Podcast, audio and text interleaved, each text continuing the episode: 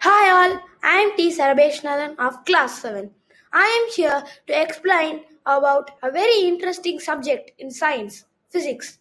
Physics, the science that deals with the structure of matter and the interaction between the fundamental constituents of the observable universe.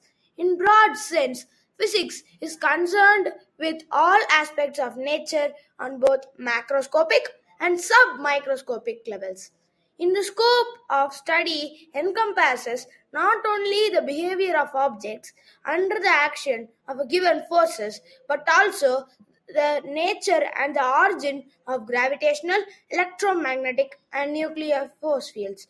Its ultimate objective is the formulation of a few comprehensive principles that bring together and explain all such disparate phenomena.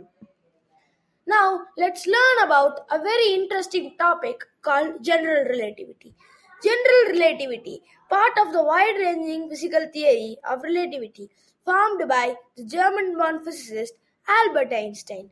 It was conceived by Albert Einstein in 1916. General relativity is concerned with gravity, one of the fundamental forces in the universe.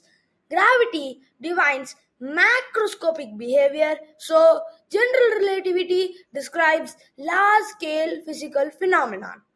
General relativity follows Einstein's principle of equivalence.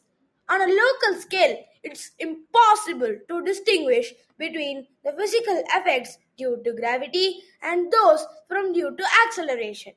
Gravity is treated as a geometric phenomenon that arises from the curvature of space-time.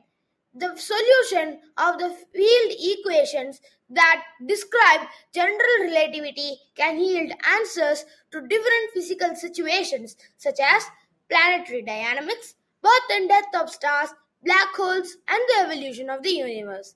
General relativity has been experimentally verified by observations of gravitational lenses, orbit of the planet Mercury, dilation of the time of Earth's gravitational field, and the gravitational waves from merging black holes. So that's all for today's session. So goodbye until next session. Bye.